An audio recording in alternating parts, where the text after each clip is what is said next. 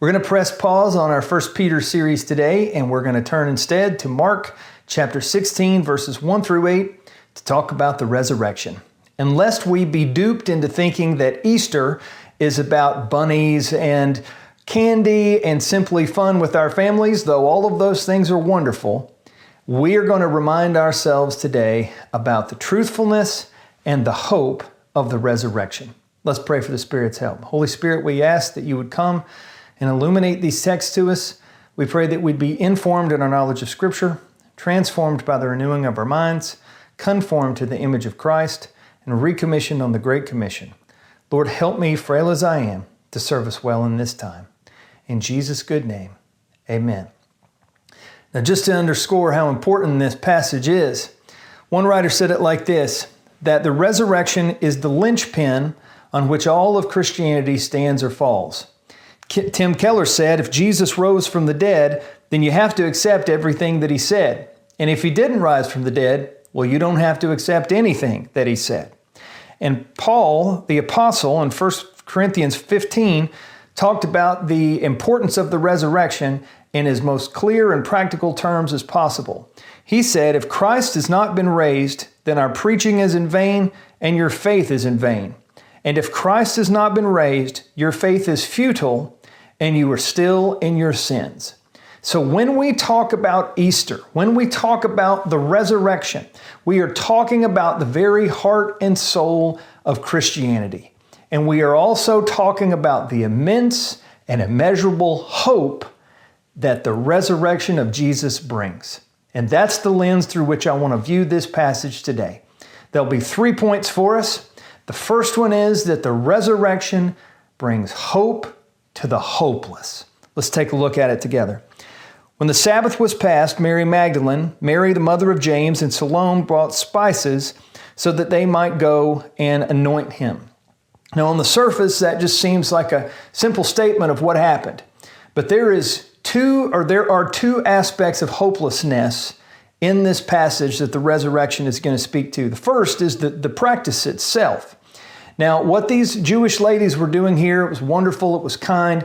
They were taking spices to put on the back of Jesus' body to keep down the smell and to honor the body. But the simple fact that they are doing this is really quite tragic, isn't it? Because Jesus has told them at least three times that he would rise again. And here they go this Easter morning in full expectation that they are going to find Jesus' body. Surely that was the hopelessness of the moment speaking to them. But the resurrection is going to speak to that. It's going to help with that.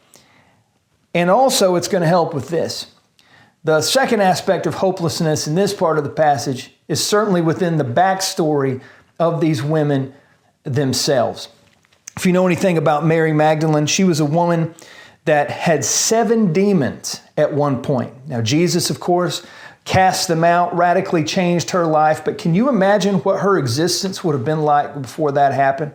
Surely she would have been living in abject poverty. No one's going to hire someone that has seven demons. There would have been the physical trauma, the, the mental anguish, the emotional turmoil. Her life would have been so poor before Jesus intervened. And I bet that morning, and now that she had seen Jesus so brutally murdered, she was feeling the hopelessness of what is it going to be like now that my Savior, my healer, my teacher, my friend is gone. Hopelessness would have gripped her. Beyond that, Mary, the mother of James, that's another name just for Jesus' mom. James, of course, was his, was his half brother. And she would have witnessed most of what Jesus had gone through in that last week of his life those brutal beatings, the, the horror of the crucifixion itself all that he had endured, and all through the lens of a mother's love. Some of you know what it's like to lose a child. Others know uh, the trauma that that causes because of a, a cousin or a sister or so on. Friends, can you imagine if you had endured or witnessed that in the way that Mary would have? Surely it would have been a hopeless situation for her that Sunday morning.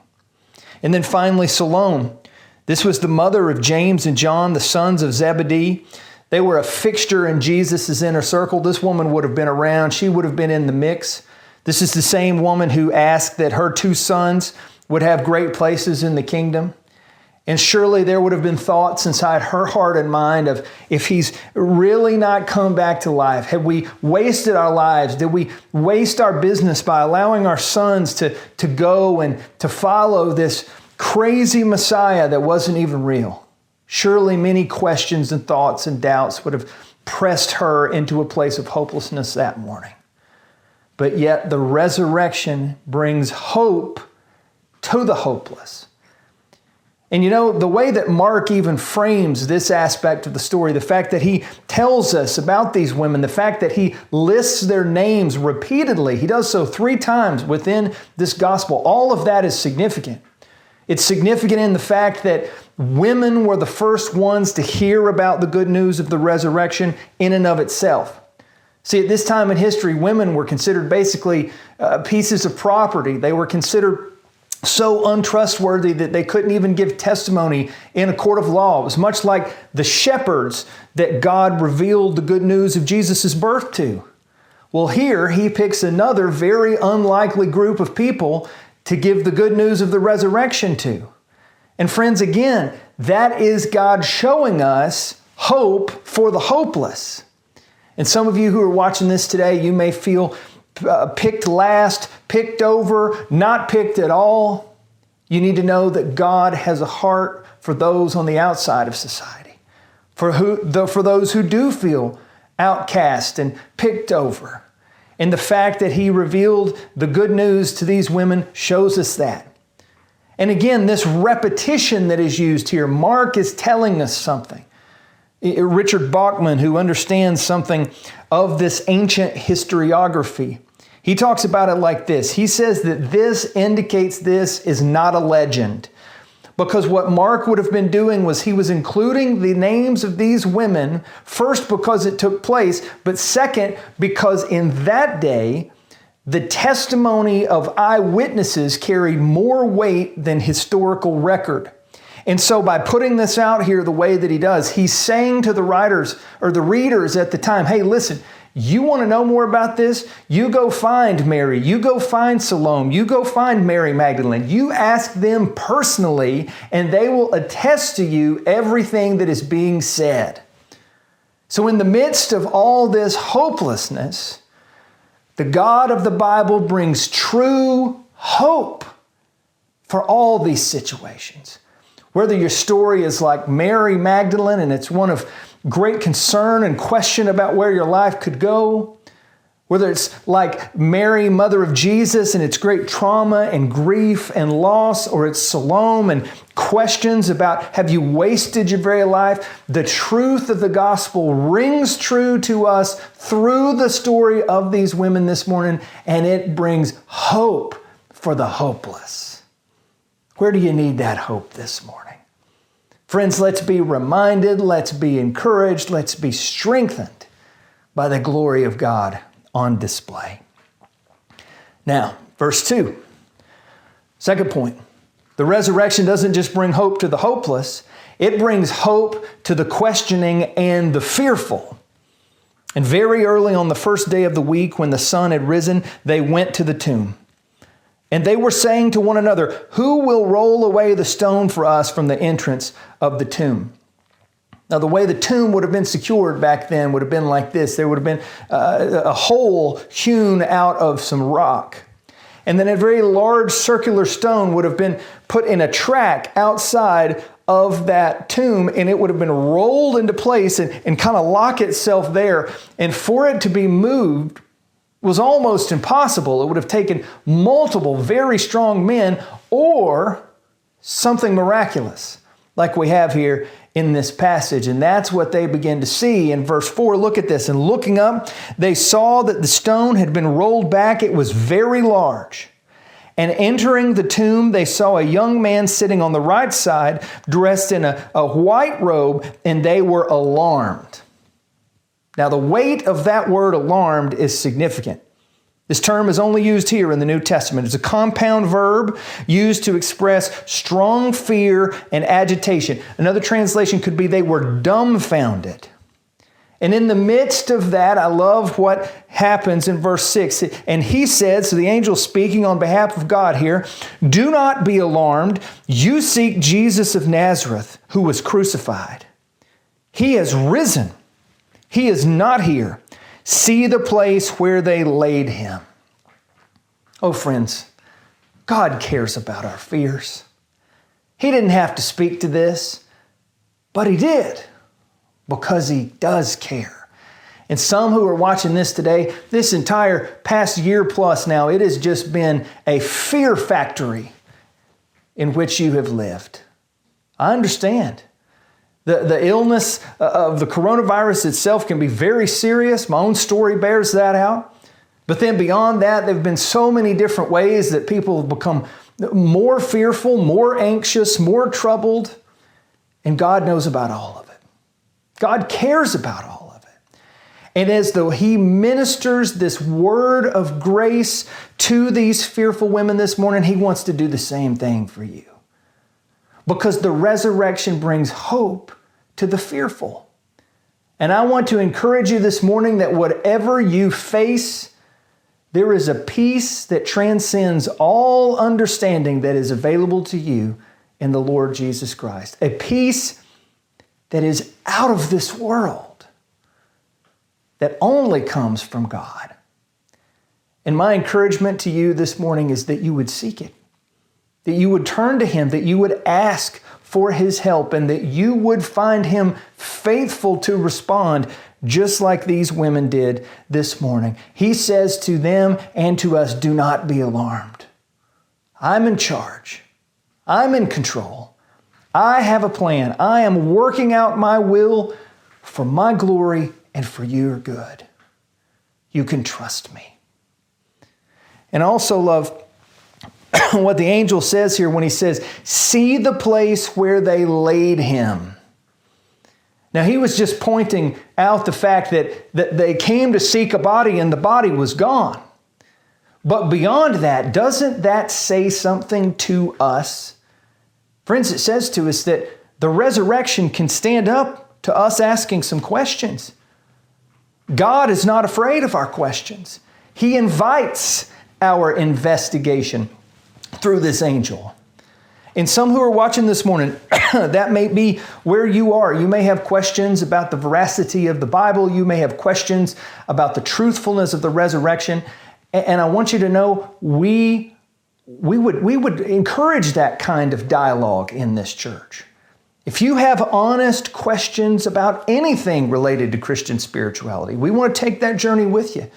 We want to help you. We want to point you to sound resources that can help you on your journey. Just reach out to us, let us know. Shoot us an email, refugefranklin at gmail.com. We'll help you any way that we can. But specifically in dealing with the resurrection, friends, I've done extensive research on this topic. I've looked down many, many paths. And if you do not believe the biblical account, intellectual integrity would tell you then you have to come up with a plausible alternative. He's clearly not there. So where did he go? One theory from history is, is that the disciples came and stole his body. Well, that doesn't hold water because there's no way that these fearful people that were basically just fishermen, most of them, could have overpowered these Roman soldiers with uh, deadly weapons and brute strength and rolled away this huge stone. And then on top of that, some people would offer, well, you know, maybe Jesus, he didn't actually die. He was just really injured and sick, but after a couple of days, he pulled it together and got up and pushed the stone away. Well, I don't think that holds water either.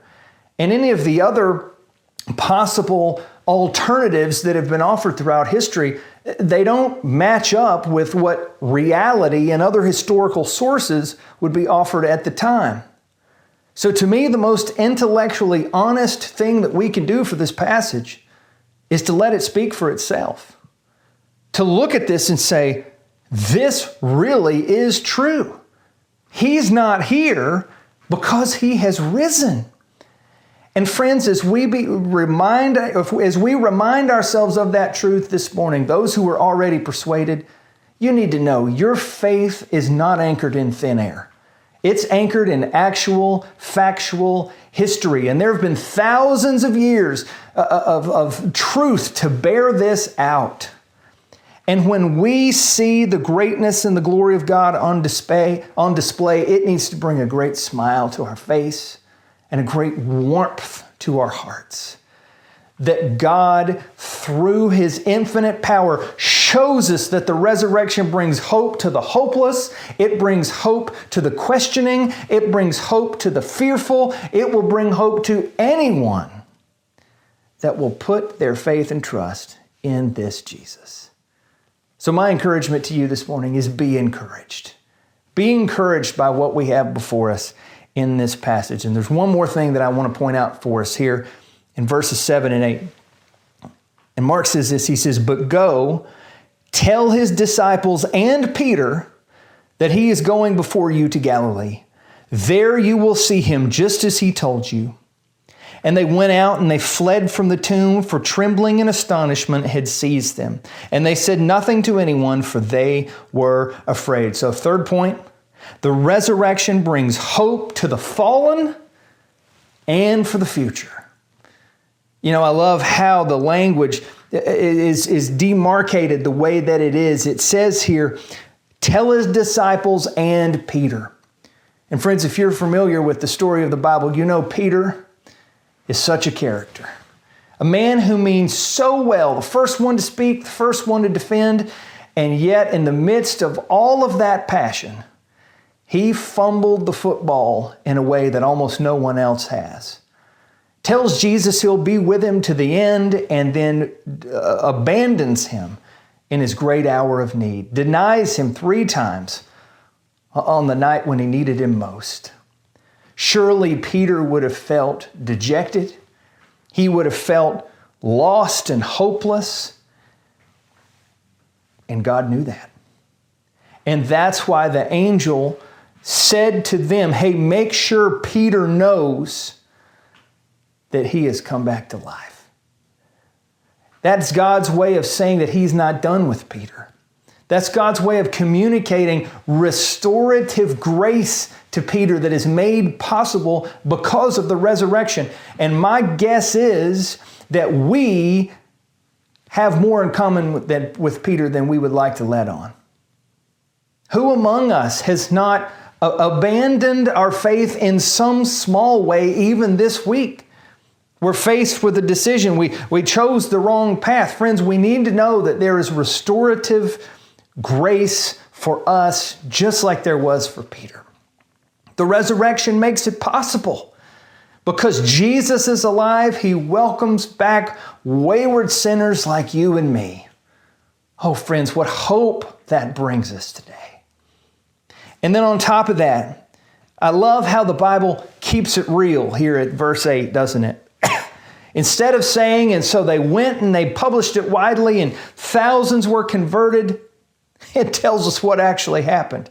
It says they fled from the tomb, for trembling and astonishment seized them, and they said nothing to anyone because they were afraid.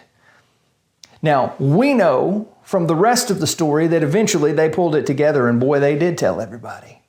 But in this moment, even in the darkness of this moment, God was still at work. And he used these women. He used Peter. He uses people like you and me to be uh, to carry treasure in us as jars of clay, as the New Testament talks about, to carry this good news to the ends of the earth. And so, my encouragement would be that we would do that that we would take seriously the call of the gospel to go into all of the world, that we would think strategically about our spheres of influence, those places where we live, where we work, where we play, where we learn, and that we would communicate the good news and the hope that this very real resurrection brings because that same grace that restored Peter, that eventually empowered those women, it empowers us today. And when we think about all of this, and we think about the reality of the, the difficulty that many of us are living in, friends, we never need to lose sight of the true hope of the gospel. See, the resurrection offers hope. The resurrection offers hope to the hopeless. It offers hope to the questioning and to the doubter. It offers hope to the fallen and hope for the future. Where do you most need that hope today? Where do you most need the God of the Bible to intervene and remind you of the reality of the resurrection? Do you need Him to save you?